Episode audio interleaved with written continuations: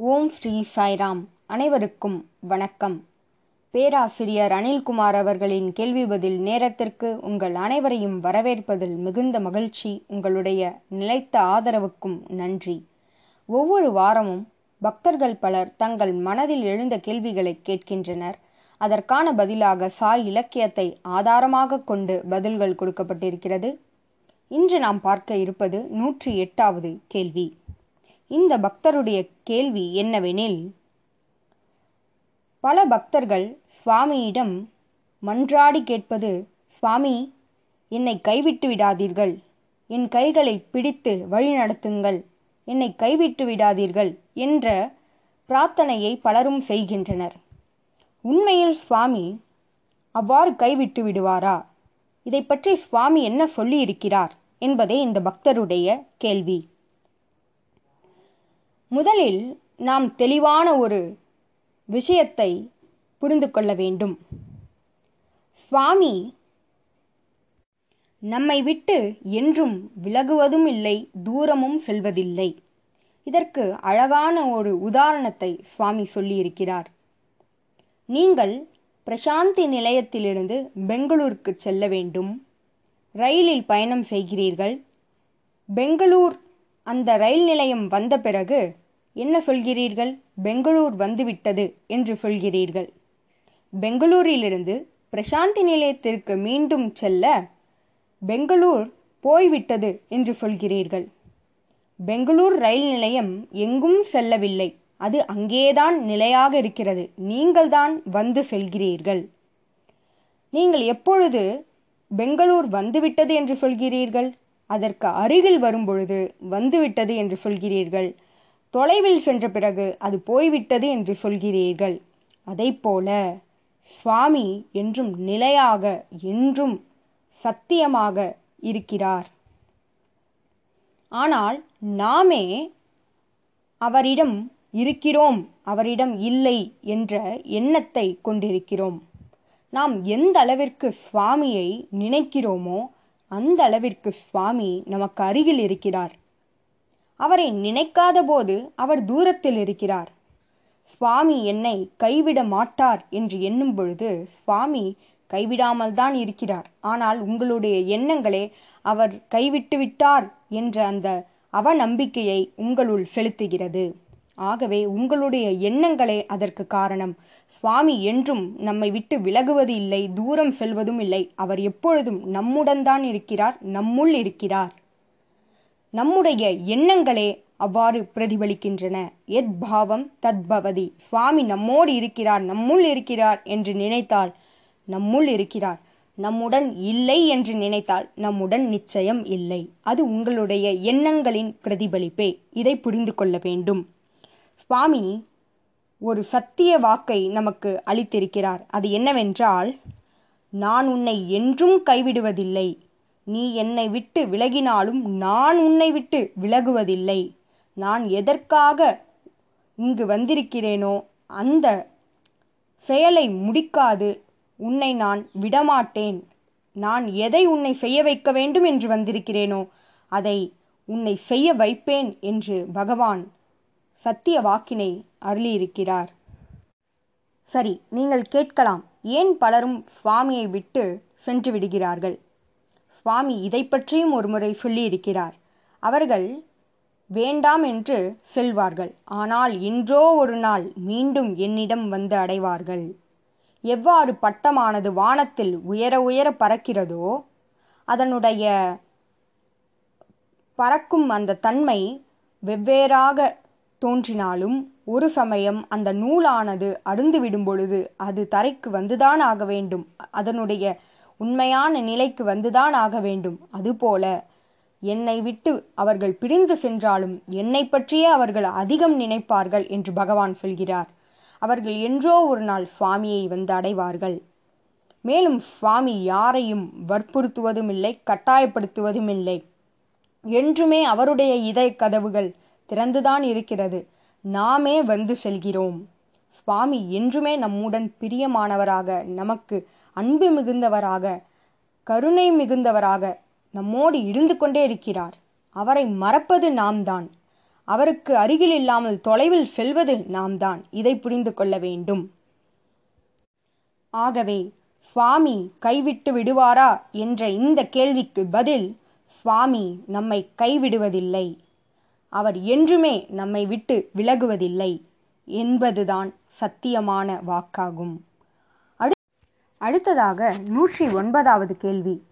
வாழ்க்கையில் எளிமையான விஷயங்கள் கூட நமக்கு மகிழ்ச்சி அளிக்கின்றன. ஆனால் அதனை மனம் விரும்பாமல் உயர் பதவிக்கும் பல விஷயங்களுக்கும் கடினமான ஒன்றிற்கும் முயற்சி செய்கிறதே இதற்கான காரணம் என்ன என்பதே இந்த பக்தருடைய கேள்வி. எளிமையான விஷயங்களில் ஏன் நம்முடைய மனமானது லயிக்கவில்லை? உண்மையில் சொல்லப்போனால் சின்ன சின்ன விஷயங்கள் கூட நமக்கு மிகுந்த மகிழ்ச்சியை அளிக்கும். அதனை ஈடுபாட்டுடன் செய்யும் பொழுது உயர் பதவிகளும் நிறைய செல்வமும் தான் மகிழ்ச்சியை தரும் என்று நீங்கள் நினைத்தால் நிச்சயம் இல்லை எளிமையான விஷயங்கள் உங்களுக்கு மிகுந்த மகிழ்ச்சியை கொடுக்க வல்லது உதாரணமாக சுவாமி ஒவ்வொரு செயலையும் மகிழ்ச்சியோடு செய்வார் இன்முகத்தோடு செய்வார். மாணவர்களுக்கு சில நேரங்களில் ஐஸ்கிரீம் கொடுக்கும் பொழுது சுவாமியின் முகமும் மிகுந்த மகிழ்ச்சியை கொண்டிருக்கும். சுவாமி ஸ்போர்ட்ஸ் டே அன்று பலூன்களை பறக்க விடும் பொழுது அவருடைய முகத்தில் அவ்வளவு மகிழ்ச்சி இருக்கும். சுவாமியிடம் எளிமை இருக்கிறது. அந்த எளிமையே நமக்கு மகிழ்ச்சியை தரவல்லது. ஆகவே மனிதர்களுக்கு பணிவும் எளிமையும் மிகுந்த மகிழ்ச்சியை கொடுக்க வல்லது. ஆனால் எப்பொழுது அது சாத்தியம் என்றால் நாம் தியான நிலையில் பயணிக்க வேண்டும். எவ்வாறு தியான நிலையில் பயணிப்பது? நம்முடைய எண்ண ஓட்டமானது நிகழ்ந்து கொண்டே இருக்கும் பொழுது நம்மால் இந்த சிறிய சிறிய எளிமையான மகிழ்ச்சியை அடைய இயலாது. ஆகவே முதலில் ஒரு மலரை கண்டாலோ அல்லது இயற்கையை நாம் ரசிக்கும் பொழுது அதில் முழு கவனத்தை செலுத்த வேண்டும். மலர்களை பார்க்கும் பொழுது பறவைகளை பார்க்கும் பொழுது நம்முடைய மனமானது மகிழ்ச்சி அடைகிறது. சிறு ஓடையில் நீர் போகும் பொழுது அதை கண்டால் கூட நமக்கு மகிழ்ச்சி ஏற்படுகிறது. இது எப்பொழுது சாத்தியம் என்றால் எதையோ ஒன்றை சிந்தித்து கொண்டே இருக்கும் பொழுது இதெல்லாம் சாத்தியமல்ல. தியான நிலையில் ஒவ்வொன்றையும் கவனிக்க வேண்டும். சிறிய சிறிய எளிமையான விஷயங்களும் நமக்கு பெரும் மகிழ்ச்சியை கொடுக்க வல்லது. இதனை நாம் புரிந்து கொள்ள வேண்டும். பிறகு நம்முடைய மகிழ்ச்சிக்கு தடையாக இருக்கக்கூடிய ஒன்று எதிர்பார்ப்பு. எதிர்பார்த்து எதிர்பார்த்து வேலை செய்வது. ஒரு அங்கீகாரத்திற்கு எதிர்பார்ப்பது. இந்த எதிர்பார்ப்பானது நம்முடைய மகிழ்ச்சியை திருடிவிடும். பலனை எதிர்பார்த்து நாம் ஒரு செயலை செய்தோம் என்றால் நம்மிடையே மகிழ்ச்சி இருக்காது. ஆகவே ஒவ்வொரு செயலையும் முழு கவனத்தோடு நம்முடைய திறமைகள் அத்தனையையும் பயன்படுத்தி நாம் செய்ய வேண்டும். ஆனால் அதிலிருந்து நாம் எதனை எதிர்பார்க்கக்கூடாது மற்றவர்கள் பாராட்ட வேண்டும் என்று எதிர்பார்க்கக்கூடாது நம்முடைய செயல்களை சிறப்பாக செய்ய வேண்டும். அந்த சிறப்பு தன்மையே நமக்கு திருப்தியினை அளிக்கும். அந்த திருப்தி நமக்கு மகிழ்ச்சியை அளிக்கும். அதுவே பலனாகும். ஆகவே பலனை எண்ணி நாம் செயலை செய்யும் பொழுது நம்முடைய செயலானது மகிழ்ச்சி இல்லாமல் போய்விடும். அதில் ஒரு முழுமை பெறாது. அந்த முழுமையானது அதில் இருக்காது. ஆகவே ஒவ்வொரு செயலையும் முழு மனதோடு முழு திறமையையும் பயன்படுத்தி புதுவிதமாக நமக்கு திருப்தி தரும் வகையில் செய்தால் போதும். அதுவே போதுமானது. அப்பொழுது மகிழ்ச்சியானது நம்மிடையே இருக்கும். ஆகவே எளிமையாக பணிவாக எதிர்பார்ப்பு இல்லாமல் நாம் வாழும் பொழுது இவ்வுலகத்தில் தோன்றும் அத்தனையுமே நமக்கு கிடைத்த பரிசு போல தோன்றும். நம்முடைய கடமையை ஈடுபாட்டுடன் செய்யும் பொழுது அதுவே நமக்கு மகிழ்ச்சியை தரும். நம்முடைய கடமையை சிறப்பாக செய்ய வேண்டும் என்ற எண்ணமே நமக்கு மகிழ்ச்சியை தரும். நம்முடைய கடமையிலிருந்து என்றுமே நாம் தவறக்கூடாது. என்ன நிகழ்ந்த போதிலும் நம்முடைய கடமையை சரிவர செய்தால் அங்கு நமக்கு மதிப்பும் மகிழ்ச்சியும் நிச்சயம் கிட்டும். எளிமையான விஷயத்தில்தான் மகிழ்ச்சி அடங்கியிருக்கிறது. பணிவில்தான் மகிழ்ச்சி அடங்கியிருக்கிறது. பெரிய பெரிய விஷயங்களிலோ கடினமான ஒன்றை அடைவதிலோ மகிழ்ச்சி இல்லை. ஆகவே எளிமையாக பணிவுடன் எதையும் எதிர்பார்க்காமல் சுயநலமில்லாமல் விசாலமான ஹிருதயத்தில் அன்பினை நிரப்பி ஒவ்வொரு செயலையும் செய்யும் பொழுது நமக்கு மகிழ்ச்சியானது நிச்சயம் நிரம்பியிருக்கும். நன்றி. அடுத்த கேள்வி. மக்கள் அனைவரும் கீழ்ப்படிதலினை பற்றி சொல்கின்றனர். ஆசிரியர்கள் மாணவர்கள் கீழ்ப்படிந்து நடக்க வேண்டும் என்று உரைக்கின்றனர். அதேபோல் அலுவலகத்திலும் மேலாளர் மற்றவர்கள் அனைவரும் கீழ்ப்படிந்து நடக்க வேண்டும் என்று எதிர்பார்க்கிறார். முதலில் இந்த கீழ்ப்படிதல் என்றால் என்ன என்பது இந்த பக்தருடைய கேள்வி. கீழ்ப்படிதல் அவசியமான ஒன்று. ஆனால் அது கட்டளையினால் நம்மிடையே உருவாகும் பொழுது அதில் உண்மை இருக்காது அதில் நமக்கு திருப்தி இருக்காது அது நமக்கு வேதனையை ஏற்படுத்தும். ஆனால் நம்முடைய கீழ்ப்படிதல் பக்தியினால் அர்ப்பணிப்பு தன்மையினால் ஏற்பட்டால் அதில் அடங்கி இருக்கும் மகிழ்ச்சிக்கு அளவே இருக்காது. அது மிகவும் அழகாக இருக்கும். ஒவ்வொரு வேலையையும் அழகாக மாற்றும். அது கட்டளையினால் ஏற்பட்டால் அது எந்த விதத்திலும் நமக்கும் மகிழ்ச்சி அளிக்காது மற்றவர்களுக்கும் மகிழ்ச்சி அளிக்காது. ஆகவே இந்த கீழ்ப்படிதல் என்பது நம்முடைய இதயத்திலிருந்து இதயபூர்வமாக வெளிவர வேண்டும்.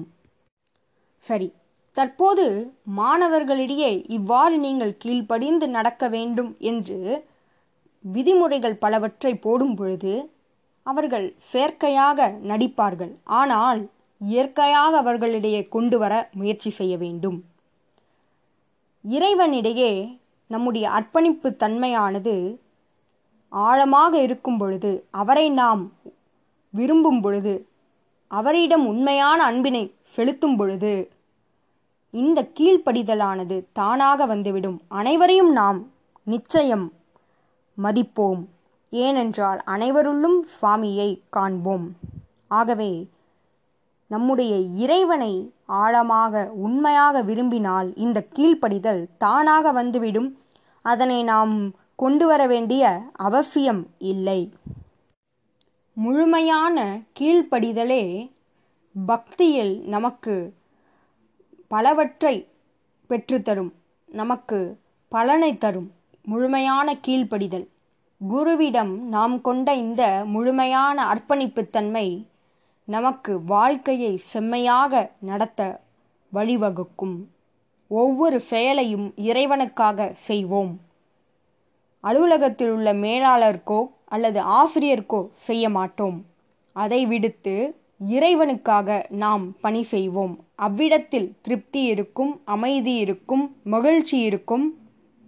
யாருடைய கட்டளையின் பேரிலும் நாம் செயல்பட மாட்டோம். நம்முடைய அர்ப்பணிப்புத்தன்மையினை காண்பிக்கவே நம்முடைய அர்ப்பணிப்புத்தன்மை இறைவனுக்காக இருக்கும் பொழுது அதனை அவருக்கு காண்பிக்கும் பொழுது நம்மிடையே மகிழ்ச்சி இருக்கும். நன்றி. இதுபோல பல கேள்விகளோடு உங்களை அடுத்த வாரம் சந்திக்கிறேன். ஜெய் சாய்ராம்.